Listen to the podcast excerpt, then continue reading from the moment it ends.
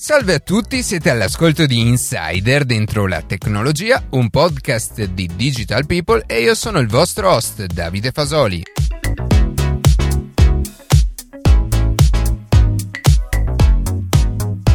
Innanzitutto volevo dirvi che sono contento che la puntata della scorsa settimana vi sia interessata, ho ricevuto diversi messaggi positivi e fra l'altro mi avete fornito diversi spunti su argomenti che vi interessa approfondire. Non a caso, eh, in questa prima parte del podcast, oltre a riportare le notizie più salienti della settimana, dedicherò qualche minuto per parlare di Telegram e che cosa lo distingue da WhatsApp. La novità più interessante della settimana arriva però dalla California, dove Elon Musk ha presentato un nuovo veicolo Tesla. Questa volta si tratta di un pick-up elettrico chiamato Cybertruck, che oltre ad avere un aspetto perlomeno fuori dal comune, è costituito da una lega di acciaio inossidabile che grazie ad un particolare meccanismo è classificato come 30 volte più resistente del normale. Anche il vetro, che riveste gran parte del veicolo, chiamato Tesla Armored Glass, sostanzialmente metallo trasparente, è molto innovativo. Il veicolo dispone di 6 posti sedere e ha eh, una capacità di traino che è molto più elevata di qualsiasi pick-up tradizionale, ma allo stesso tempo ha l'accelerazione di una macchina da corsa, tanto che nella versione Trimotor raggiunge i 100 km orari in solo 2.9 secondi. Il prezzo varia a seconda del, del numero dei motori, da 1 a 3 si parte da 40.000 dollari fino a 70.000. Dimenticavo che alla fine della presentazione, come One More Thing, Musk ha mostrato anche un quad elettrico che si posiziona perfettamente nel cassone posteriore del Cybertruck. La settimana scorsa abbiamo parlato del nuovo Motorola Razer 2019, approfittandone per fare il punto della situazione per quanto riguarda i telefoni con schermo pieghevole. Ma un'altra caratteristica che non ho citato del nuovo dispositivo di Motorola è che si tratta del primo smartphone disponibile direttamente sul mercato italiano che supporta unicamente le eSIM, che si scrive E-SIM. Questo significa che non sarà più necessario recarsi fisicamente in un negozio di telefonia per acquistare una SIM, ma tutto il processo potrà essere gestito online. Questo comporta un duplice vantaggio per il consumatore, che da una parte è meno vincolato e dall'altra può sottoscrivere delle offerte telefoniche temporanee a bisogno. Mi viene in mente l'esempio di chi deve trascorrere un periodo mediamente lungo all'estero oppure chi ha la necessità di una maggiore quantità di dati per un frangente di tempo limitato. Molti dispositivi recenti supportano le SIM fisiche ma anche le eSIM. Faccio l'esempio di Apple che da un paio di generazioni affianca alla SIM tradizionale la possibilità di sottoscrivere un secondo piano tariffario con un altro operatore e quindi permette di fatto di avere due numeri telefonici sullo stesso iPhone. Era ora che le eSIM arrivassero anche qui da noi, visto che sono ampiamente diffuse sia negli Stati Uniti sia nel resto d'Europa e come già detto è un vantaggio per il consumatore. Gli operatori italiani infatti hanno esitato tanto perché evidentemente escludere la fisicità della SIM significa anche aumentare la volatilità dei propri clienti, ma il progresso tecnologico è inarrestabile e forse anche le, le direttive dell'Unione e quindi prima o poi gli operatori avrebbero dovuto adeguarsi comunque.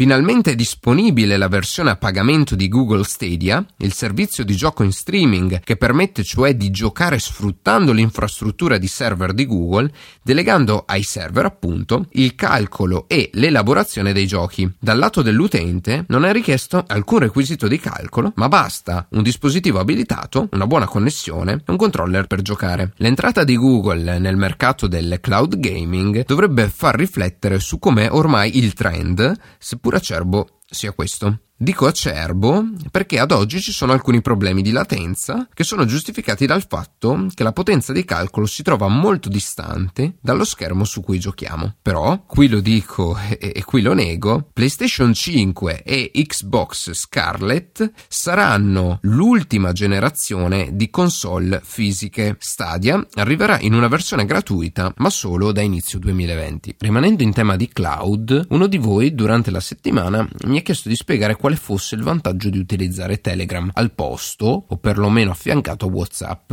Le due applicazioni di messaggistica infatti sono tutto fuorché simili. Sì, Effettivamente l'interfaccia grafica è paragonabile, ma la radicale differenza sta alla base. Infatti, se da una parte WhatsApp è client based, ovvero i messaggi inviati vengono conservati solamente sul dispositivo del mittente e del destinatario, Telegram è cloud based, ovvero il messaggio è in primis conservato sui server criptati e l'utente dal proprio dispositivo ne vede semplicemente una copia. Questa seconda configurazione è molto vantaggiosa perché permette di non occupare minimamente spazio sul dispositivo e di accedere al messaggio anche senza avere la disponibilità concreta del proprio smartphone. Infatti potete utilizzare Telegram autonomamente da un PC, da un tablet o addirittura da un altro telefono. Per farvi un esempio concreto, se qualcuno vi dovesse rubare il telefono sul quale avete WhatsApp, quindi tutte le vostre chat, non ci sarà più modo per voi nell'imminente futuro di ricevere dei messaggi, magari importanti e comunque anche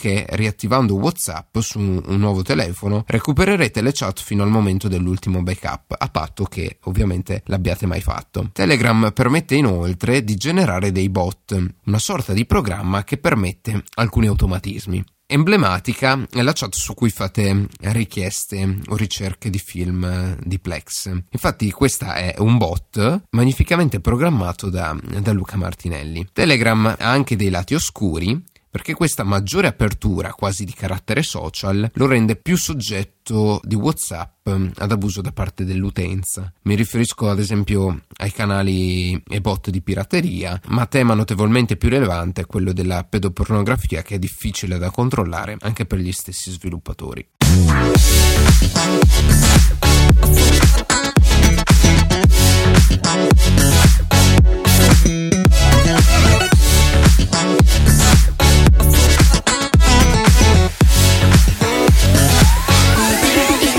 Ed eccoci alla seconda parte dell'episodio. Senza perderci in chiacchiere ulteriori, conosciamo l'ospite. Matteo Gallo, anche lui produttore di un contenuto originale su Plex, che di recente è passato da un Samsung S6 ad un iPhone XR. Benvenuto Matteo. Grazie, un saluto a tutti gli ascoltatori.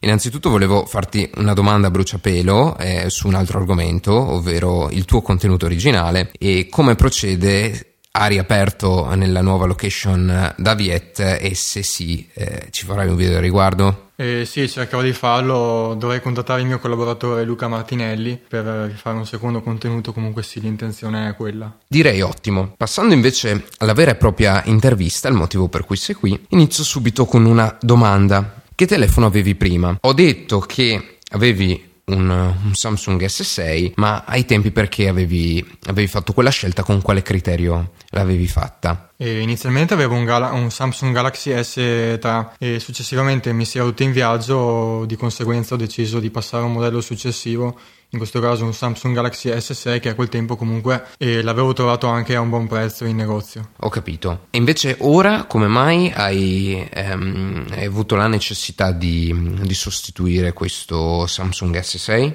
Eh, beh, l'S6 era troppo usurato per essere rimesso in sesto, solo il cambio di batteria mi sarebbe costato una settantina di euro, per non parlare di tutte le altre componenti della scheda madre, processore, antenne, insomma, eccetera. Avevi anche problemi a livello software o il dispositivo dispositivo comunque era, era ancora fluido. Sì, diciamo che era comunque abbastanza fluido, però eh, il fatto che la batteria fosse totalmente usurata diciamo che aveva delle grosse limitazioni comunque anche dal punto di vista del... prestazionale immagino. Sì anche quando aprivo applicazioni come Google Maps eh, si inceppava abbastanza facilmente il dispositivo. Ti faccio questa domanda perché come tu sai c'è proprio tutto un tema legato all'obsolescenza programmata e se effettivamente le, le grandi multinazionali di tecnologia rallentino in modo attivo, quindi intervenendo sul software o sull'hardware per ridurre le prestazioni del dispositivo. Tu a riguardo hai qualche opinione? Hai letto qualcosa? Cosa, cosa ne pensi?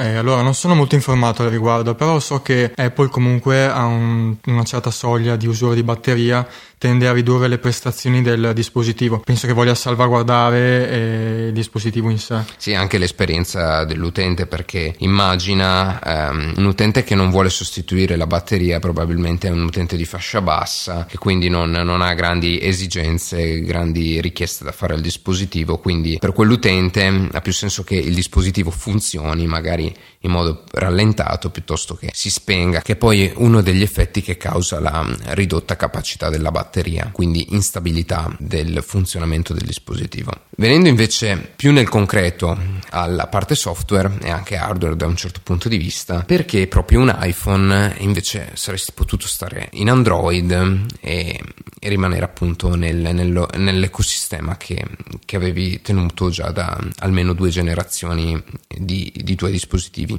perché banalmente ho comprato un iPad per l'università e, e, dato che mi sono trovato molto bene ho pensato che avrei potuto rendere il tutto ancora più efficiente acquistando un iPhone. E qui mi permetto di eh, inserire un nuovo argomento che forse è essenziale in, questo, in, tutto questo ragionamento, ovvero quello dell'ecosistema. L'hai percepita questa cosa dell'ecosistema? È una cosa che effettivamente eh, e concretamente si nota nell'utilizzo quotidiano oppure è una cosa che non hai per nulla colto? Eh, beh sì, diciamo che quello che mi incuriosiva di più era appunto provare questo fantomatico ecosistema Apple che viene promosso come cavallo da battaglia dell'azienda di, di Cupertino di per sé. Infatti dopo un anno di iPad e un mese di iPhone ho potuto trarre le mie prime conclusioni. E quali sono le tue conclusioni a riguardo? Beh, sono rimasto innanzitutto molto colpito da iCloud, infatti attivando appunto questo drive. Eh, se posso chiederti quale eh, versione di iCloud, quanti gigabyte hai, che offerta paghi mensilmente? Beh, partendo dall'offerta base di 5 giga gratuiti, ho deciso di passare a quella da 50 giga a un euro al mese perché per mm, motivi di spazio, per backup, foto, video e documenti, avevo bisogno di più spazio e di conseguenza aumentare il... Quindi tu adesso riesci a tenere tutto, tutti i tuoi file su iCloud con con 50 GB o tieni solo le cose principali? No, al momento riesco a tenere tutto. Ho sincronizzato messaggi, calendario, promemoria, segnalibri, contatti e persino le password eh, riesco a condividere. È molto comoda questa funzione perché riesco ad accedere da qualsiasi dispositivo Apple in qualsiasi account. Eh, certo, perché se salvi la password su un dispositivo poi te la trovi, te la trovi su tutti gli altri. Ah, anche eh, Endoff e AirDrop le ho trovate funzioni molto utili e innovative per me in quanto non, non, ho mai avuto modo di usufruirne su eh, dispositivi in precedenza. Sì. Fra l'altro, per chi non, non, utilizza dispositivi Apple o comunque non è nel settore, ci spieghi che cos'è handoff e airdrop? Eh, allora, handoff consente di iniziare un, un processo su un dispositivo e di continuarlo su un secondo. Eh, per esempio, se sto leggendo un articolo su un telefo- sul telefono, su in questo caso un iPhone, e decido di visualizzarlo su uno schermo più grande, posso semplicemente aprire la pagina di Safari e visualizzarlo su iPad in maniera un po' più. Sì, scegliendo compare un'iconcina su, sul dock dell'iPad e da, eh, da lì premendo si può ritornare a dove l'articolo era stato interrotto. Esatto, e anche AirDrop comunque l'ho trovata molto utile quanto mi consente di condividere istantaneamente foto, video, file, le stesse password del wifi. Se ad esempio decido di eh, accedere a un, un wifi sconosciuto, però ho la password su un dispositivo, ad esempio un iPhone, ma voglio accedere su un, uh, sull'iPad, posso semplicemente condividere la password da iPhone ad iPad. Poi AirDrop uh, consente di condividere file a una velocità pazzesca, per me è stata veramente un'innovazione questa. E in passato utilizzavo la condivisione Bluetooth di Android uh, con NFC, erano veloci sì, ma non efficienti quanto AirDrop, questa è stata veramente una, una svolta. Sì, magari anche in ambito universitario, capita anche a me di, di dover girare qualche audio di qualche lezione a dei, a dei miei compagni di corso rigorosamente che mm, hanno iPhone e, mm, e farlo appunto in questo modo eh, ed è molto veloce, molto, molto pratico perché utilizza l'antenna wifi che trasferisce anche penso in modo superiore ad il gigabit di velocità. Fra l'altro mi viene in mente adesso una domanda che, che non mi ero preparato, ovvero ho citato appunto l'università e tu come, come prendi appunti all'università? Qual è il tuo workflow ehm, lavorativo comunque da, da studente? Studente? Beh, come ben tu sai, utilizzo esclusivamente iPad, veramente è da tantissimo tempo che non utilizzo una penna per prendere appunti e attualmente utilizzo iPad con tastiera e mi trovo benissimo come software, utilizzo Google Docs e mi trovo bene, mi sono sempre trovato bene. Non ho ho avuto necessità di cambiare anche perché effettivamente ho provato ad utilizzare l'applicazione Pages, però diciamo che con Google Docs mi sono sempre trovato bene, non, ho avuto questa necessità, ecco.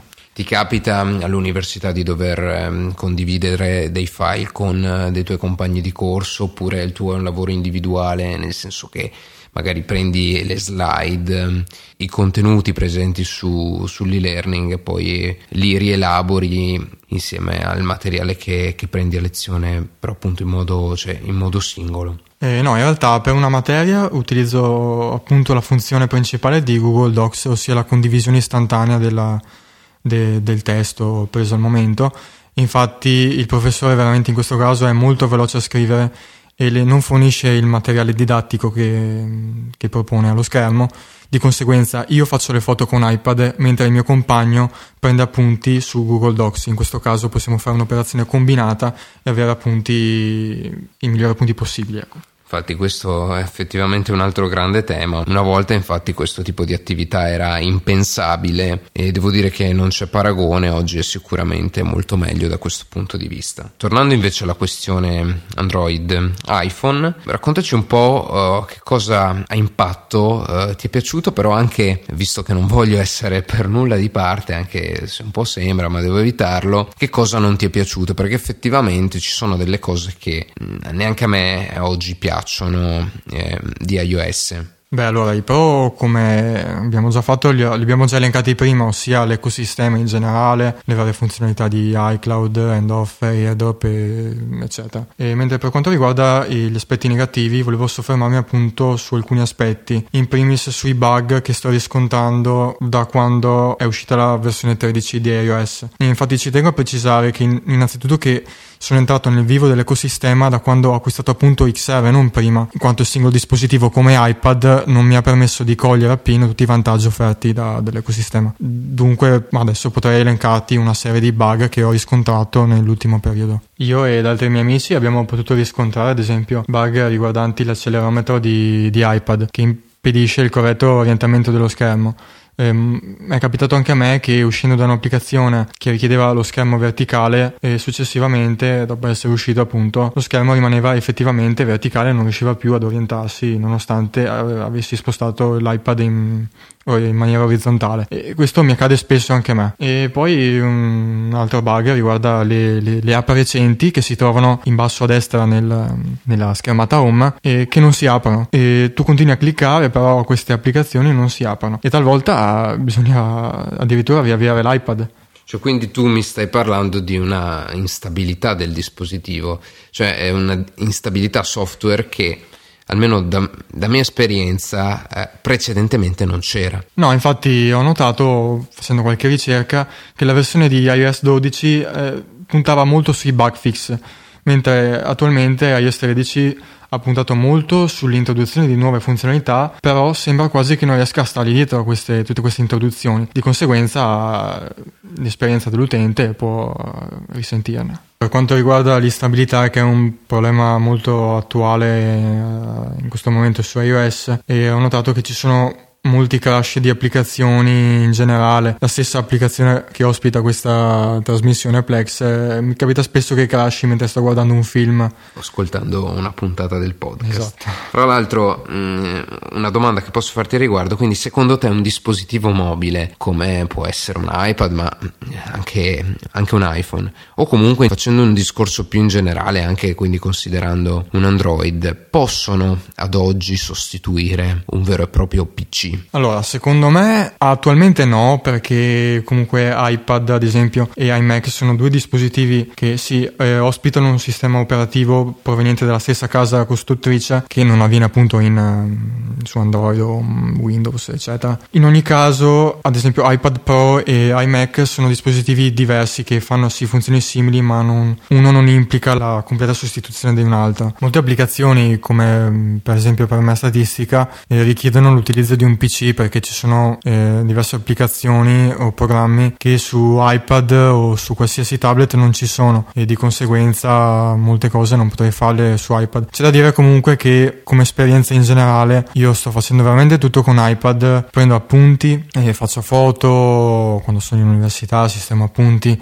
è molto comoda anche dal punto di vista della, de, del trasporto. Infatti molti miei, vedo molti miei compagni con questi Sì, con questi computer ingombranti che vanno in giro, attaccano prese di qua e di là, mm, si vedono fili dappertutto, le batterie si scaricano. Anche questo è un punto a favore per, per i tablet in generale. La batteria tendenzialmente dura molto di più rispetto a un PC. Adesso non so bene come, mm, quanto possono durare la batteria attualmente di un buon PC. Però sicuramente meno di quello che è un iPad, evidentemente perché anche una questione di eh, richiesta di energia diversa e molto meno efficiente un computer di, di un iPad. Esatto, anche perché comunque i processi da elaborare penso siano molti meno su un, su un dispositivo come un tablet abbastanza limitato, tra virgolette, rispetto ad un PC molto più potente.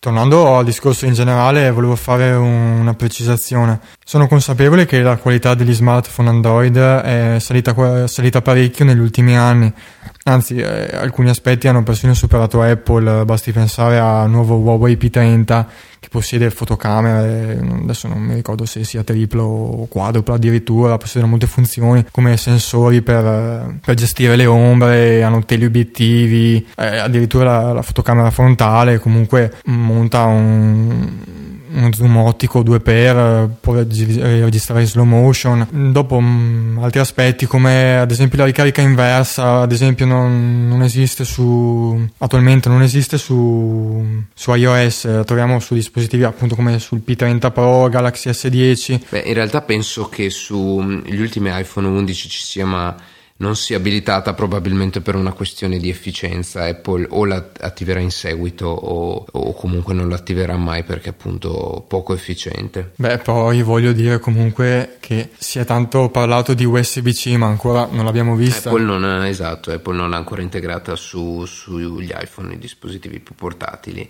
e l'ha integrata come feature pro solo su, sugli iPad Pro. Sì, poi comunque, eh, mentre una volta si potevano fare discorsi come sì, Apple effettivamente è quel sistema operativo che potrebbe sembrare perfetto, ma questo fino a poco tempo fa, adesso come possiamo ben notare la qualità Android si è molto alzata e di conseguenza anche i prezzi, perché comunque e gli smartphone attuali si aggirano in fasce di prezzo che vanno dai 600 addirittura ai 1000 euro, vedi e Samsung Galaxy S10 recentemente uscito, comunque è un dispositivo validissimo e lo stesso mio amico con cui prendo appunti in università me l'ha mostrato, mi ha fatto vedere le potenzialità e non hanno nulla da invidiare ai dispositivi Apple.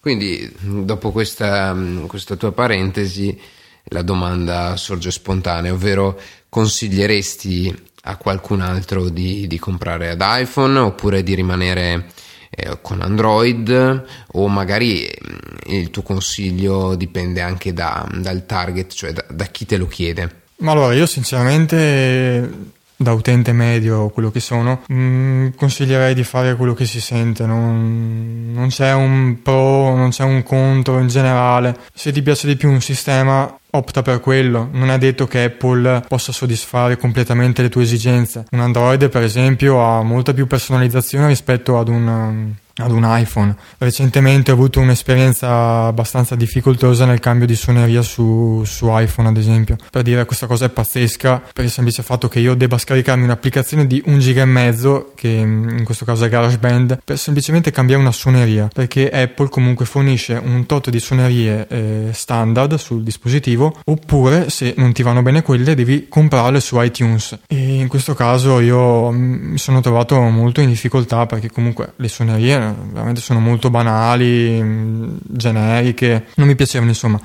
E alla fine ho dovuto, ho dovuto scaricare questa applicazione di, ripeto, un giga e mezzo per cambiare una suoneria. Questa cosa è pazzesca. Sì, per qualche secondo di, di audio. Poi comunque, sempre ritornando al tema della personalizzazione, la stessa schermata home di un iPhone è totalmente diversa da quella di un Android la schermata home di un, per esempio un S10 o un Huawei o un Xiaomi è possibile modificarla inserendo applicazioni, widget, eh, strutturando le varie griglie, puoi avere più o meno applicazioni, invece su iOS le applicazioni sono quelle, non puoi averne più o meno. Se ne hai meno comunque hai degli spazi vuoti, mentre su Android questa cosa non succede, basta semplicemente ridurre la griglia e tu hai quelle quattro applicazioni che ti occupano tutto lo schermo e, e siamo tutti felici e contenti, ecco. Sì, ottime, effettivamente sono delle ottime considerazioni, quelle, quelle che hai fatto, sono contento che tu le abbia espresse in questa sede. E eh, domanda successiva, tu personalmente rifaresti questa scelta? Assolutamente sì. E infatti comunque nonostante tutti i difetti che ho elencato in precedenza sono sicuro che Apple troverà una soluzione a tutto ciò. E di fatto è arrivata una notizia qualche giorno fa in cui si dice che Apple dalla prossima versione di iOS ossia iOS 14 cambierà totalmente il sistema di sviluppo del software. Quindi magari inserendo meno funzioni però eh, diciamo correggendo tutti i problemi che sono stati causati dall'introduzione di iOS 13 con tutte le nuove funzionalità eccetera insomma quindi sì, rifare la scelta perché credo comunque nel, nel sistema. Perfetto. Io ti ringrazio Matteo per um, aver partecipato a questa puntata, speriamo di rivederti presto um, nei panni di produttori di contenuti per, um, per, il nostro media center. Grazie a te e a tutti gli ascoltatori. Spero che questa intervista sia stata utile per tutti quegli utenti indecisi o comunque che eh, non avevano nessuna idea di come potesse essere fatto iOS e eh, magari avevano la curiosità di conoscerlo per magari passare un futuro ad iPhone oppure rimanere in Android o anche viceversa può, può sempre può sempre essere, io penso che sia comunque difficile eh, un utente iOS che torna ad Android, anche se appunto questa è una mia personale opinione.